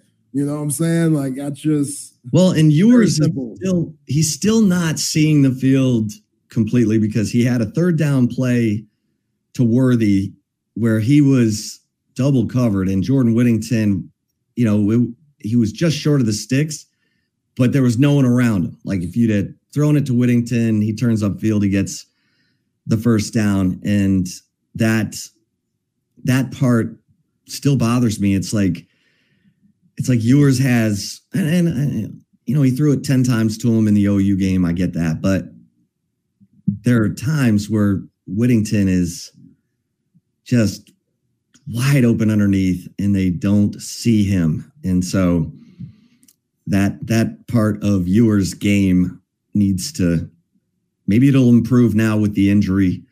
Maybe he's more aware. I don't know, but that he's got to know where his security blankets are, know where his bailouts are, and and not try to, you know, make those hero throws uh, I get it. Worthy's electric. So is AD Mitchell. But sometimes you just got to take what the defense is giving you, and that's usually Jordan Whittington on a crosser. So, um, or an out route. Yeah, that that play that you bring up, it wasn't like Xavier Worthy wasn't open. He just lofted it and made it right. a jump ball between Xavier Worthy and Josh Newton, and then he allowed the safety to come over and be a part of it too. Like that was a weird ball, which yeah, you're right. It should have went to Jordan Whittington, but Xavier Worthy was open. He just didn't throw it the right right way. Like it should have been, it should have had a lot more heat on it to where Xavier Worthy could catch it in stride going towards the sideline, but he had to stop and jump for it. And yeah, that was just a bad play. And going to Ames, like you gotta make that throw or you gotta take the easy stuff. Like Jordan Whittington and Ja'Tavion Sanders, they should be huge in this game. They should be. Like if you're sending Adonai Mitchell and Xavier Worthy up the field 20 yards and they're going to get all the attention, then those guys underneath who are on one-on-one coverage, they should be able to beat their man. And when they have the ball in their hands, make something happen. They're capable. Jordan Whittington showed you that in the OU game. Like he is capable of having a big time game when those other two wide receivers I just named, five and one, when those guys were getting all the attention. So can JT Sanders. Like JT Sanders bailed Quinn Ewers out a couple of times in Fort Worth with some passes that worked the best. But JT Sanders is just such a physical specimen. He caught those things and it was allowed and allowed this Texas offense to keep on moving the chains. So, you know, while that's on Sark and AJ Milwee, letting Quinn know, like AJ Milwee, that's why you on the field now and not in the booth to let Quinn know, hey, bro, I know that you were looking at this, but how about you look at JT? How about you look at Jordan Whittington? Those guys are open. Maybe even CJ Baxter on check down stuff. You know, like that, those things, they gotta happen more. And sometimes, you know, even with Quinn, like which who had a terrific game, you know, not being 100%, 23 for 33, as good as he was, there are a couple of throws out there that I know that he wish he would have gotten back. Yeah, and the, the amazing thing when you watch the game Saturday night, Iowa State plays there, you'll see four guys cross behind the three down linemen, and they're about four yards behind the three down linemen, and then you got the three safeties. And the middle safety is the leading tackler on the team. He's the guy who usually comes down. If you've got Worthy and AD Mitchell taking those you know, corners and safeties a little further back. The middle of the field should be there for Jordan Whittington and on out routes usually, but crossers, it's up to Quinn Ewers to read how they're playing, you know, which safety is going to drop down. And and so Quinn saw this defense last year. It was a struggle, but he's seen it a lot. I mean, he he's seen it a lot now because K State and TCU also play that three high safety look. So um, this this is a game where Quinn Ewers' experience should should come in big. All right, let's uh, let me remind you as we head into the holiday season about Great Blue Heron Furniture. Um, and just go to greatblueheronfurniture.com and see what we're talking about. This is high end furniture, leather furniture, you know, the different shades of leather, the bar stools, the couches, the, the love seats, the recliner. And don't forget to use the promo code HOOK'em. That is the Texas Sports Unfiltered promo code. You're going to get 15% off um, your purchase. So make sure that you're using the promo code HOOK'em. And when you're sitting on your Great Blue Heron furniture, you need to be watching your big screen from Audiovisual Consultations, AV Consultations. Real simple. They bring everything to you. Don't go shopping around for TVs or surround sound. Let Tom and his crew bring everything to you. All you need to do is call 255 8678. Tom has been putting audiovisual equipment into your favorite restaurants in Austin for 20 years. Um, let him do it for you. He's done it for me in three different houses. Uh, it's the best. Audio visual consultations. 255-8678. All right, let's uh let's bring in our man, Hank South of Horns 24-7. We always like to get Hank's take on the news of the day before we get into recruiting, although the news of the day has a lot of impact on recruiting because obviously Jimbo Fisher getting canned at A&M. Um, Hank, with Jimbo out at A&M, um, have you been able to kind of quantify like how many kids who were seriously considering Texas before they maybe committed to A&M uh, are in play here? Yeah, it, it's you know a handful at least. Um, when the news broke on Sunday morning, you know we kind of broke down um, you know where Texas was you know most in play, and we kind of narrowed it down to about five names in terms of Texas A&M's commitment list, and they were um, uh, Tyanthony Smith, the linebacker from Jasper, Dominic McKinley, the defensive lineman from Louisiana. These are all Texas A&M commits. Uh, Miles Davis, the safety from Converse, Texas. Um, Blake Ivy, the offensive tackle from League City. And then uh, I had the, the, last one's escaping me. Oh, Terry Bussey, the five star athlete from uh, Timpson.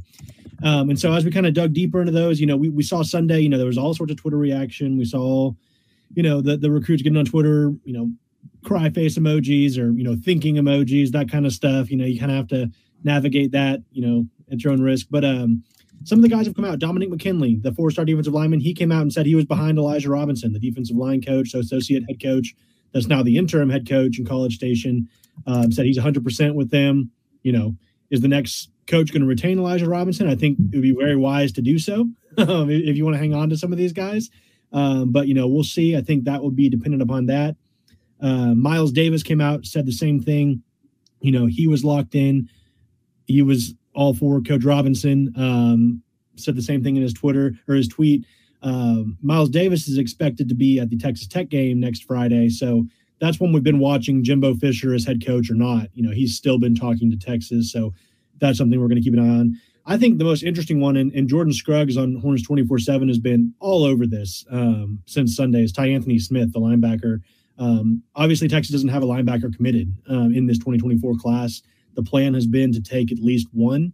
Um, and, and, you know, contact has remained with him, um, Justin Williams, the Georgia commit. But I think with this Jimbo Fisher news, I think that really opens the door for Texas to potentially get it done here with Ty Anthony Smith and flip him into their class. So, you know, I think he is going to wait to see who Texas uh, A&M names as their next head coach.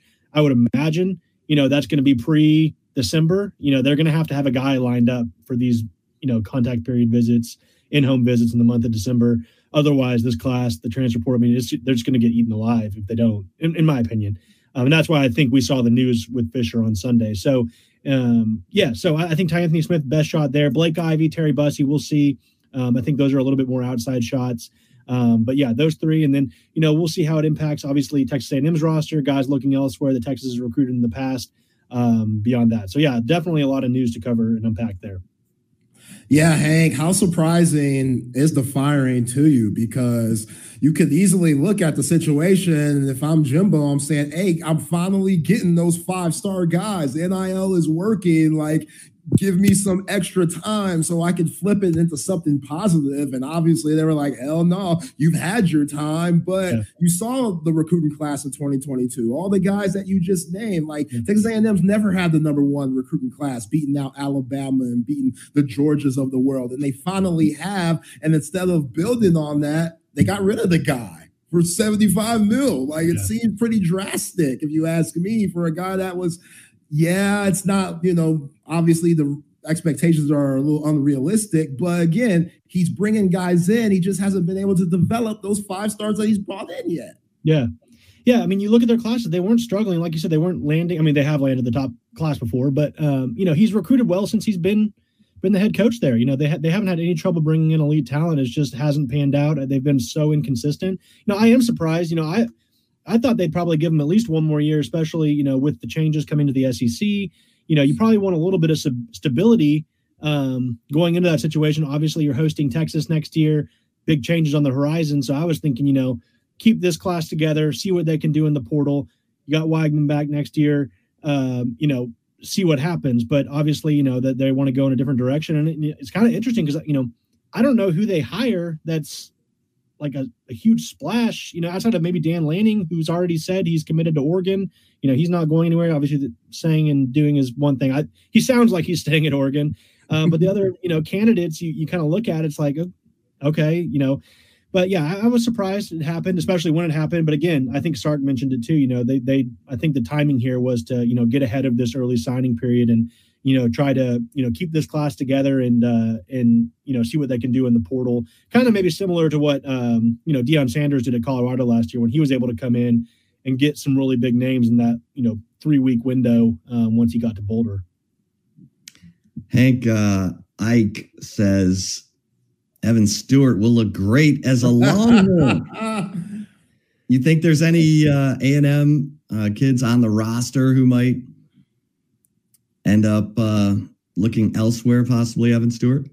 Yeah, I think that's that's the one name I, I would mention. You know, on Texas A&M's roster, um, and I think we're you know we're going to wear out his name in the next you know two months. It'd be funny to look at like Evan Stewart, Texas Longhorn, like how much that's being Googled right now, or something. You know, the the surge population, all that stuff. But no, I mean, obviously he was committed to Texas once. Um, you know he's going to be he's going to be fielding some phone calls i'm sure once this transfer portal window i mean it already is open for a&m you know they, they can already be actively recruited. So um, you know i'm sure his camp is busy you know we'll see. I, I know again i think a lot of these these kids are going to wait to see who they hire because you know if they hire a coach that you know throws the ball a lot um, that might be looked like a good spot for him. So you know you, you just got to kind of wait and see see what they're going to do. But no, I mean, I, I, would totally imagine. I think wide receivers is spot Texas definitely wants to dip into the portal potentially for. You know, you got Ryan Wingo. Obviously, that's a huge pickup. But again, you're going to be losing guys like Adonai Mitchell and, Xavier Worthy, most likely, probably Ja'Tavion Sanders. We'll see. Jordan Whittington. You're losing your top guys there. Um, so certainly, you know, you want veteran experience if you can get that. And, you know, with a guy like Evan Stewart, that's not just like veteran experience, that's like elite caliber wide receiver one experience. So, you know, we'll, we'll see. But um, I, I, am not sure if Texas has reached out yet, um, but I, I, would definitely think they'd test the waters with Evan Stewart for sure.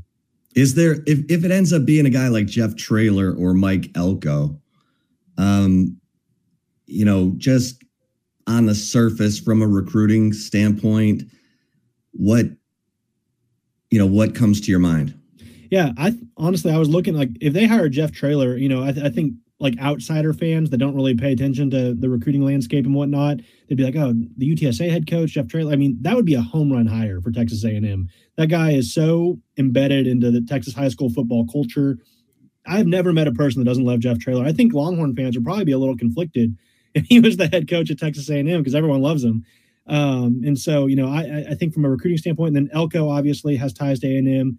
Um, he's done wonders at Duke with you know what what they're able to do in terms of recruiting and and who they can get in and you know the conference they play in. So I, I think both of those either either of those guys I think would be a great hire. Um, it would you know be stability, proven head coaches, guys that can recruit, particularly Traylor. I think in the state of Texas, you know I, I think they could really probably hold this class together. Um, and, and, and be a lucrative spot for for the transfer portal as well. So I think either of those guys would be a massive uh, massive win um, in term. You know, if you're comparing it to like uh, I'm trying to think who else was on the the like Dan Quinn or like Dan Campbell or you know even Lane Kiffin. You know, I'm not I don't doesn't I don't know if Lane Kiffin would would work at A and M. So you know, but who knows? Yeah, he could have his weird dog and Reveille do the nasty and on the field. That'd be something. yeah, yeah. All right, Hank Wardell Mack, cornerback, just flipped from Florida. Now he's going to Texas. That's big time for Sark, getting the four star guy. And we know Sark, we've talked about it before when you came on Chip and Zay here on Texas Sports Unfiltered about Sark, loving those six foot cornerbacks, you know, those Ryan Watts type guys. And yeah, this is a big time flip. Tell us a little something about Mac. Yeah, it was kind of it was really refreshing. It's like as a recruiting reporter, when like you talk about somebody for so long, and you're like, hey, you know, we, we've been reporting in um, on the Stampede on Horns 24 7, you know, at least five times throughout the fall.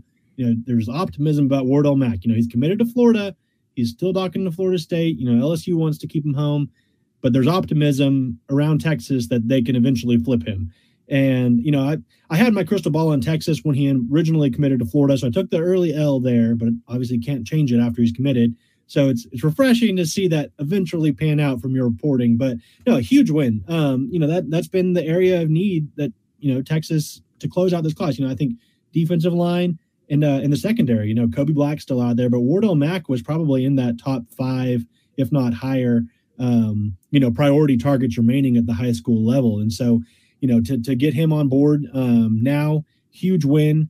Um, you know his scouting report, uh, like you were just saying, you know, Sark loves those guys. He, kids from Louisiana, like are always really good football players. You know, regardless of what classification they play in, even if they're three star. Wardell Mack's a top two four seven kid, but you know I, I, think about Melvin Hills now, the defensive lineman that's committed to Texas. Like they're always just they're ballers. Like they, they can just play football.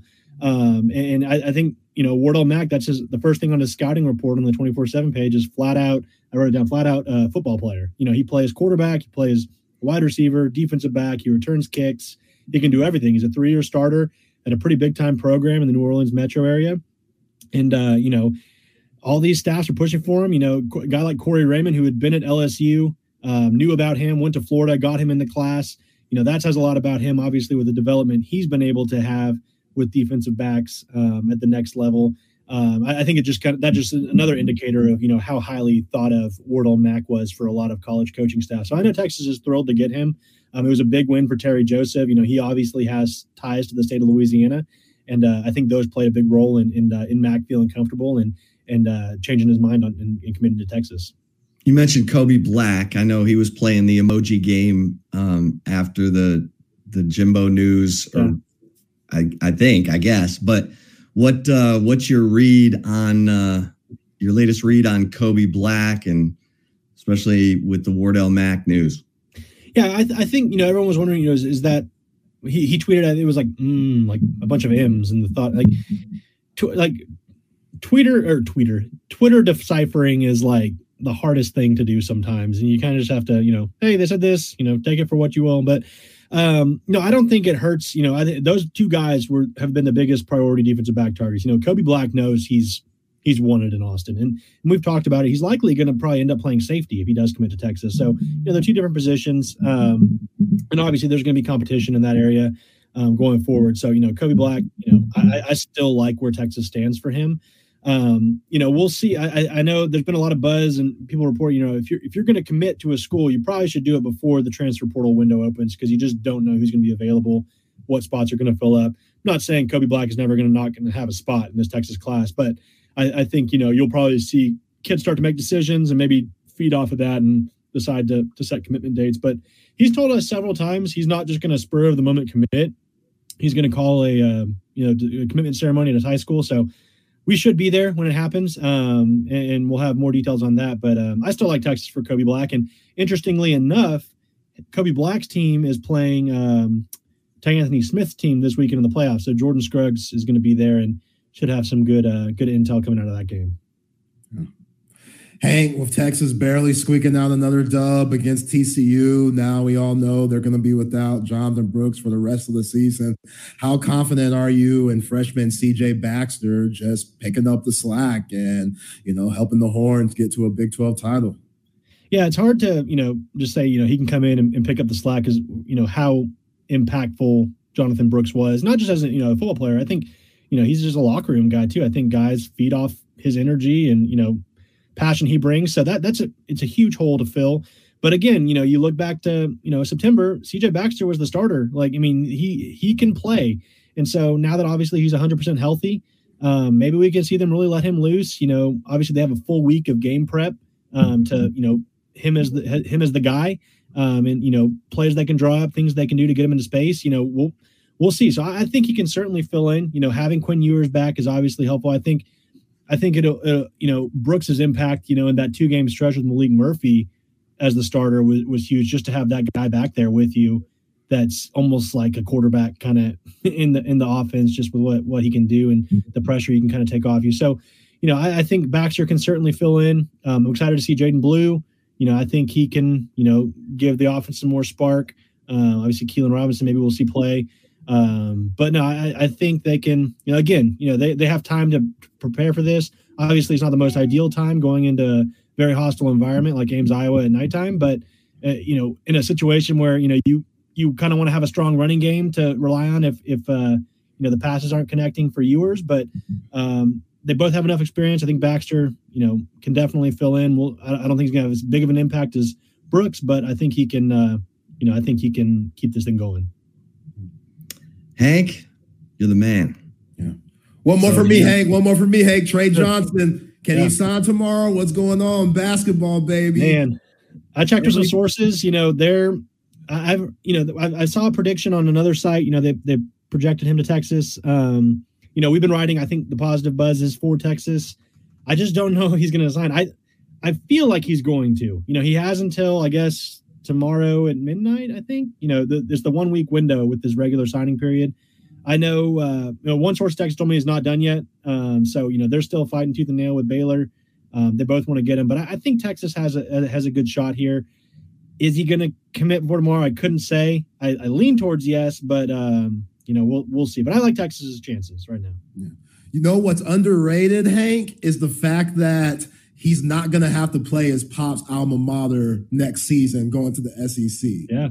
That like that, I think that's huge. If they were still in the Big 12, I'd be a little worried. But going to the SEC, he can make his own name. He ain't got to worry yeah. about his pop's legacy and all that with Baylor. I, I think that's a big deal. I yeah, really no, absolutely. That can certainly be something they're they're talking about. Yeah.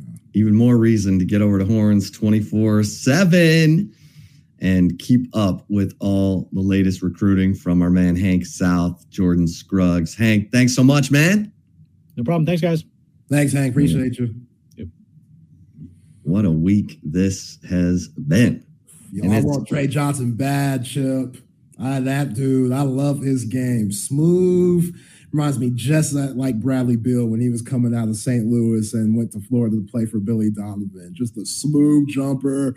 He will play D, so you don't got to worry about that, Coach Terry. And yeah, I think he wants to play college too. I think he wants to embrace that because you saw what happened to AJ Johnson going to play in Australia and Ron Holland, who had 11 turnovers in his first G League game. Just saying I know, Ron, you're getting that 500,000. That's cool and all, but that speed of the G League game, yeah, man, you're going to have to get used to that. So, Ron Holland, 11 turnovers in your first game, getting beat by 40. Not a good look, but hey, hey, he that's what he chose. You got to live with it. He chose that, didn't want to come to UT, which he could have been a big help this season. Oh, well, whatever. That's in the past. But yeah, uh, Tre Johnson, that'd be a huge get for Rodney Terry to go along with the rest of that 2024 class that he has coming in. You know what else would be a huge get? A huge get would be going to Salt Traders Coastal Cooking for happy hour tonight. 6 3:30 to 6:30 and you're eating off the beginnings menu. $5 off the beginnings menu. And let me tell you something, that beginnings menu, you can eat family style like a king and queen.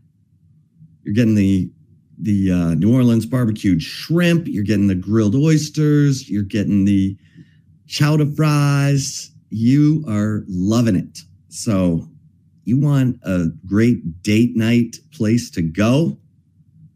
Why don't you uh, surprise your significant with a trip to Salt Traders Coastal Cooking? Um, happy hour every night from 3.30 to 6.30 all night happy hour on monday night when you can kind of work the date night and monday night football you know what i'm saying? But this is our man jack gilmore who uh, gave you jack allen's kitchen. This is his seafood restaurant got location in zilker and in round rock. Salt traders coastal cooking. Um, and real quick brain vault.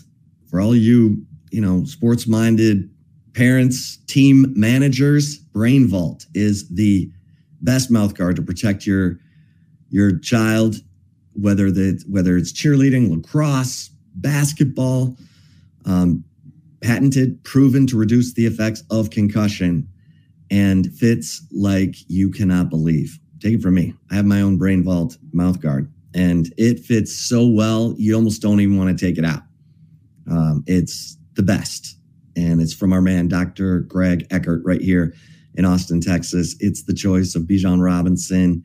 Um, it needs to be the choice of your kids, your team. They do group fittings. They will come to you. All you have to do is set up an appointment at brainvault.com. All right, Zay. Um, chip shot today is this this five star culture thing. That Iowa State is the champion of the five star culture, and now Texas and its culture are going to be tested.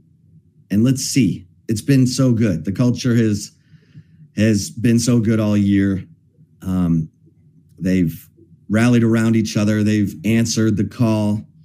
Um, they you know, lost that game to Oklahoma after having the lead, taking the lead with a minute 17 left. You almost still can't believe it, but it's it's football. So you've had injuries, you've had to endure, you've had to survive. You're trying to get to the finish line and you may be limping, but if everybody pulls together and continues to rely on this culture and playing for each other and trying to get to the championship and you know, guys like Jordan Whittington, who Steve Sarkisian, I thought, put it really eloquently yesterday. He said Jordan Whittington came back to win a championship. He wants to leave here a champion. And all of the dirty work that he's doing that goes unnoticed in the stat box is getting noticed in the NFL. Like Jordan Whittington has New England Patriots written all over him for his sake, I hope he goes someplace better, you know, like my Detroit Lions, you know. All right, all right. I'm just saying the culture has been on. You wanted to have him benched, by the way. Um, hey. You wanted to have him benched, and John. I just Cook. wanted a couple of reps. Okay, all right. Now you want him on the Lions. You go from him on the Lions. How does Don't that use work? the B word. I didn't use the B word. I just said, can I get a couple reps?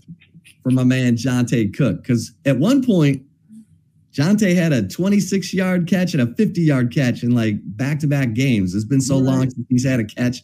I can't even remember what Johntay Cook looks like. Xavier Worthy almost got him killed the other night. So can I can I get Johntay Cook on something other than a bubble screen where pencil yeah. thin wispy Worthy's got a block of strong safety?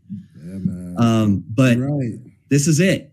This is it. This is everything you've been working for. Don't let doubt come into the room. Just trust it. And and Sark has usually means what he says and says what he means. And if he's pissed off and tired of watching his team's pass defense and they need to play more aggressively, then do it. Don't say it, do it. Don't, you know, be it. So I'm expecting that. I'm expecting that Saturday night. I think it's going to be a, a knife fight in Ames. But look, your culture was called out by this team, and Christian Jones says we now have the five star culture to go with the five star talent. Okay. Then bring it. Let's see that on full display. I don't care if it's a 13 10 win, I don't care if it's a 10 7 win. Just show us that culture, show us that determination, show us that, like the Wyoming game, 10 10 go in the fourth quarter, no problem. You kicked it into gear and you took care of business. That's what I'm looking for Saturday night. I'm not gonna I'm not gonna focus on the negatives. I'm not gonna because it's been different reasons, different things that have have caused these 20 point leads to disappear. But last week, Sarkisian not running the football in the third quarter ended up costing his defense in the fourth quarter. And bottom line is intensity. Sarkisian, the play caller, needs to be dialed in. Quinn Ewers has to be protected, and the culture needs to carry them through. Yeah, I'm right there with you, man. And shout out to the offensive line being nominated for the Joe Moore Award, being a semifinalist. You heard Christian Jones talk about that before the season. That was a huge goal for him in this offensive line. And Christian Jones coming off of that injury where he missed the Kansas State game, he was a little rusty. He was had a few false starts, and I want to say he had a hold in the big time, or or yeah, just a big false start in the clutch time. I want to say it was fourth and one and he had that false start late in the second half. And it's like, all right, Christian Jones, you're doing stuff that you did when Tom Herman was around. Let's clean it up. But overall, the offensive line, they've been steady and they might have to have their best game you know, with no Jonathan Brooks. Jonathan Brooks made life a lot easier for you. So now you got to make some bigger holes for CJ Baxter, who has a lot of potential, but he's not 24. And Jaydon Blue, who also has a lot of potential, but he's also not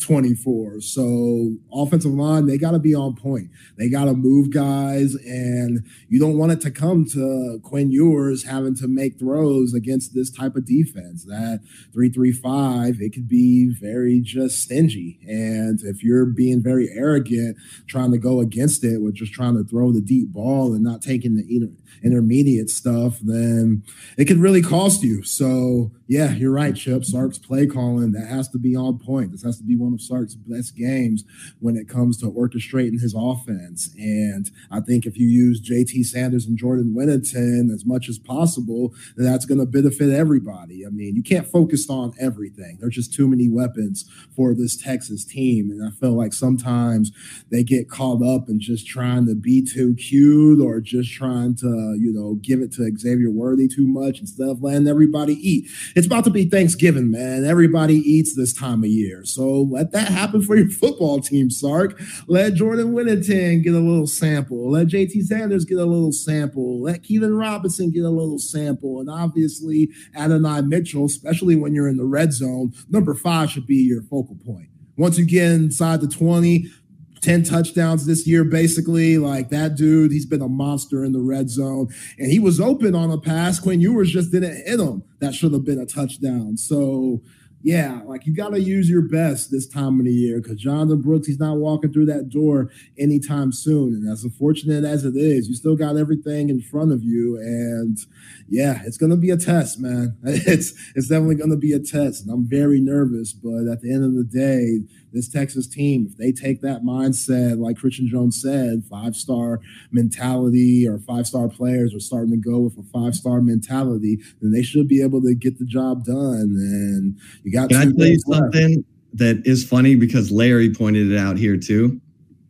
The Christian Jones false start came on fourth and one from the TCU nine. Texas was going for it, but the false start moved them back and they kicked the field goal and they made it. Larry says, Hey, Christian Jones, that was the best play. And I had buddies texting me saying, Christian Jones needs to jump false start every time they're in short in the red zone to force Sark to kick the field goal. Damn, man. I mean, hey, I get it. I get it. Like all the troubles that they've had this year.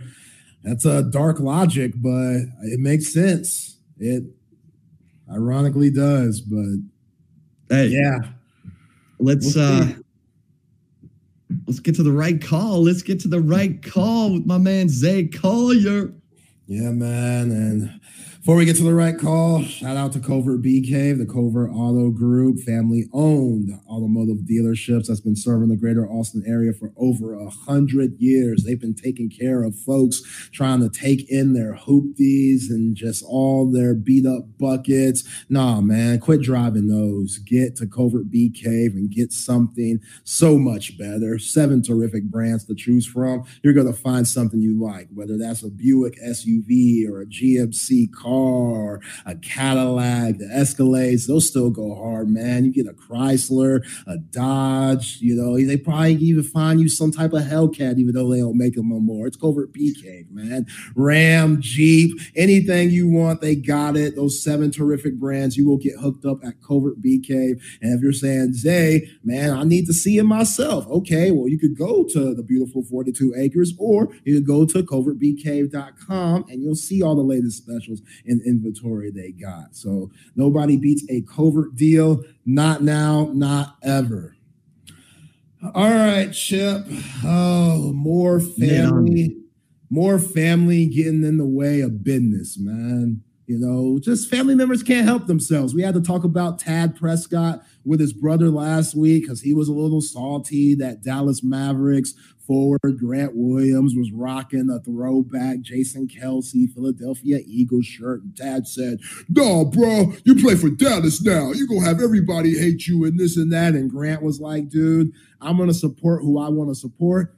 I appreciate your brother and what he does, but I'm an Eagles fan. It is what it is. And then Grant Williams was very petty by posting uh, Micah Parsons wearing a Philadelphia 76ers jersey. So, yeah, it goes both ways. But if you saw last night, Monday Night Football, the Buffalo Bills lose a brutal game against the Denver Broncos, which I won that one, Chip. I, won that one. The Broncos, I had a feeling my man Sean Payton, he's ripping those balls, getting as high as he can. And that playbook is as open as Pam Anderson's legs and that Tommy Lee video. So I'm just saying, my man Sean Payton, he's as high as ever. Him and Russell, they're out here doing their thing. But with that loss for the Buffalo Bills, Trevon Diggs, younger brother of Stefon Diggs, who didn't play that well, and neither did Josh Allen. I want to say they had four turnovers total, and Josh Allen was throwing picks like I don't know what. He went on Twitter and said, Man, 14 got to get up out of there about his brother and Buffalo. He also went on to say, let's not forget he, he as in Josh Allen, didn't start going off till bro got there, which is absolutely true too. Josh Allen's stats and just the credit that he gets is a lot different before and when uh, when uh, Stefon Diggs was there. And I, am as right as Trevon Diggs is, bro, you're literally sitting home with a broken leg, torn ACL, just talking shit, just making life rough for your brother. Like your brother don't need this. And remember, Chip, Stefon Diggs, he's pretty petty himself.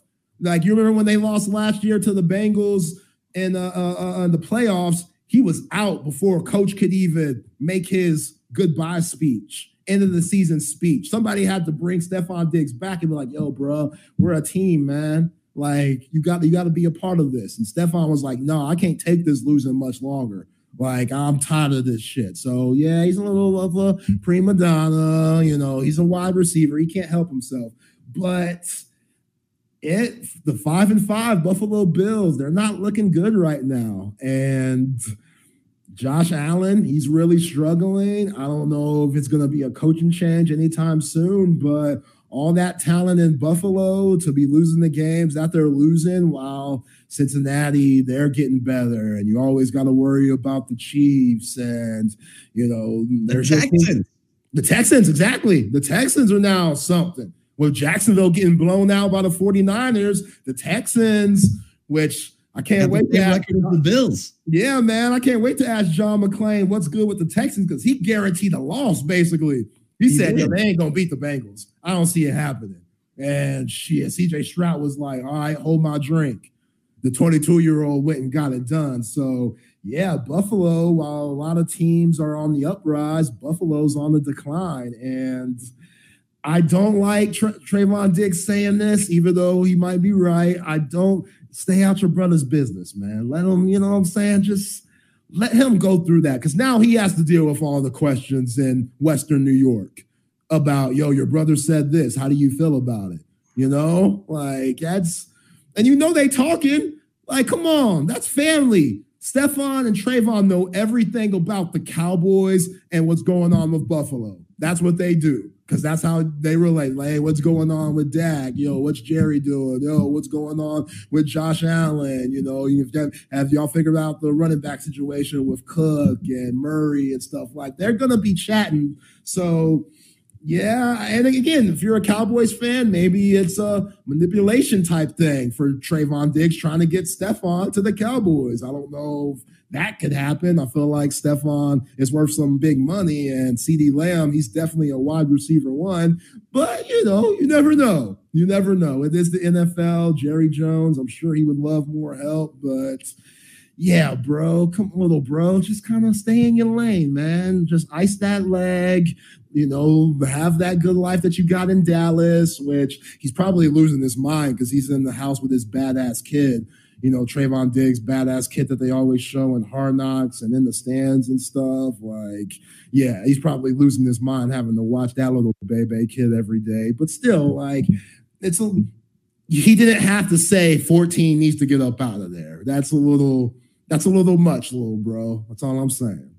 No, that's listen, we count on Perez Hilton to bring us the latest in red hot gossip and intel and family fuggling and all that.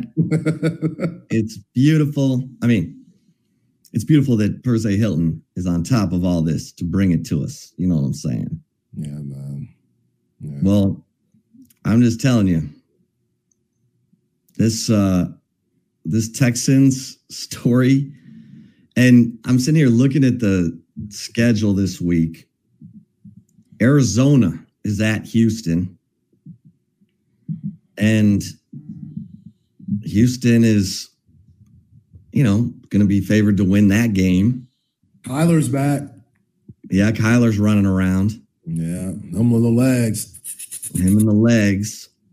Um, and, fast, then, and then it's Texans Jaguars for in a first place showdown in Houston.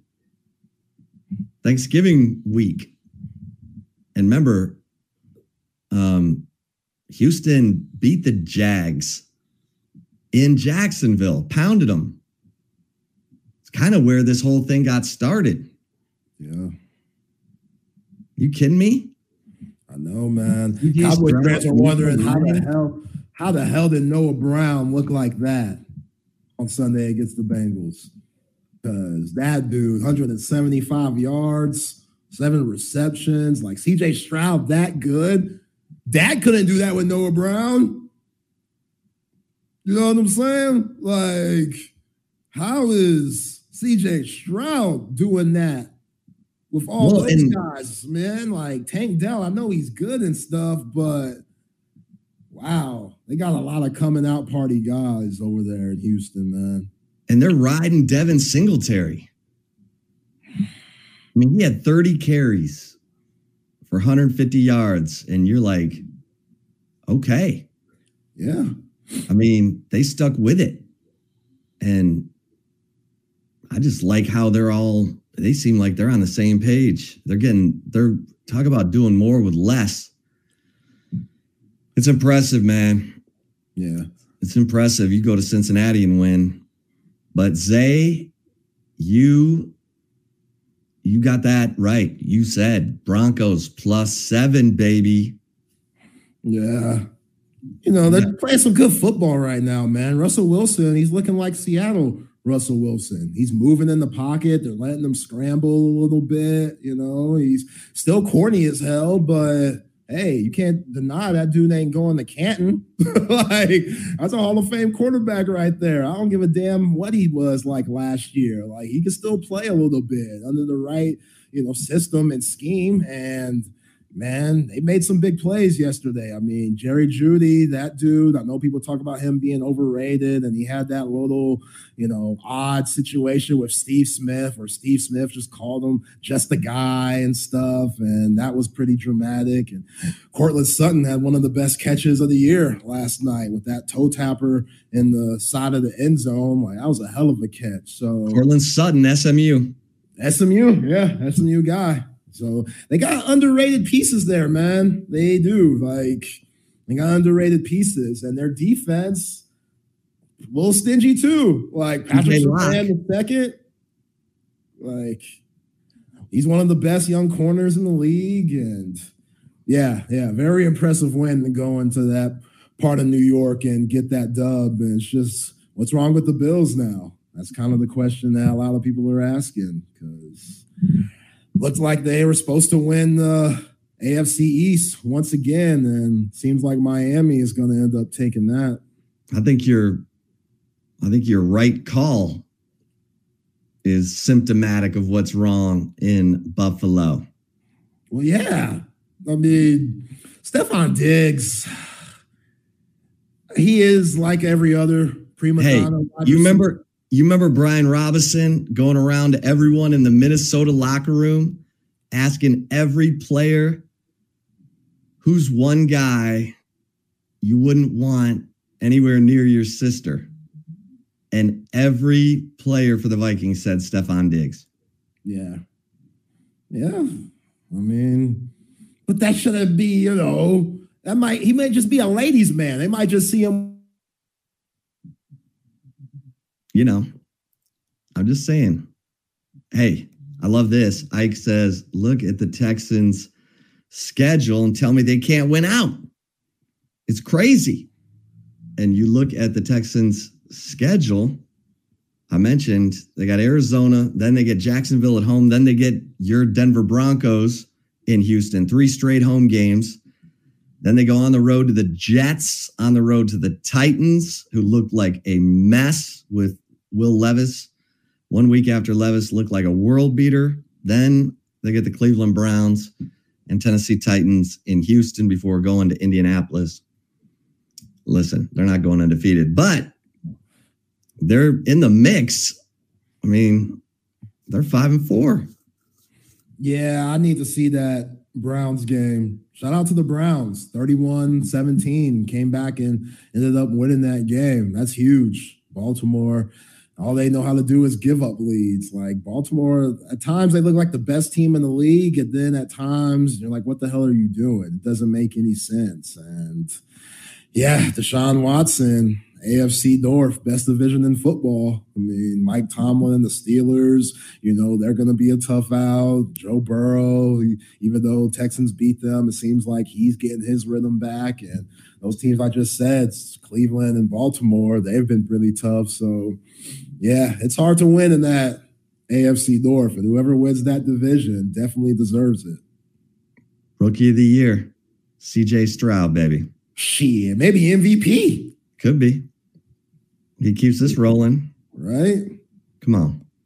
And to what Chris Hummer said, like I had that feeling about him too, just because that Ohio State PTSD with quarterbacks going to the NFL like, is he right? He had Garrett Wilson, Chris Olave. I mean, Jackson Smith-Njigba, like stars. Right. he had stars, man. You know, so how good is he really? And they never, I don't, did he ever beat Michigan? I don't think he ever beat Michigan during this time because Justin Fields, I think, beat him, but CJ Stroud, I don't think he ever did.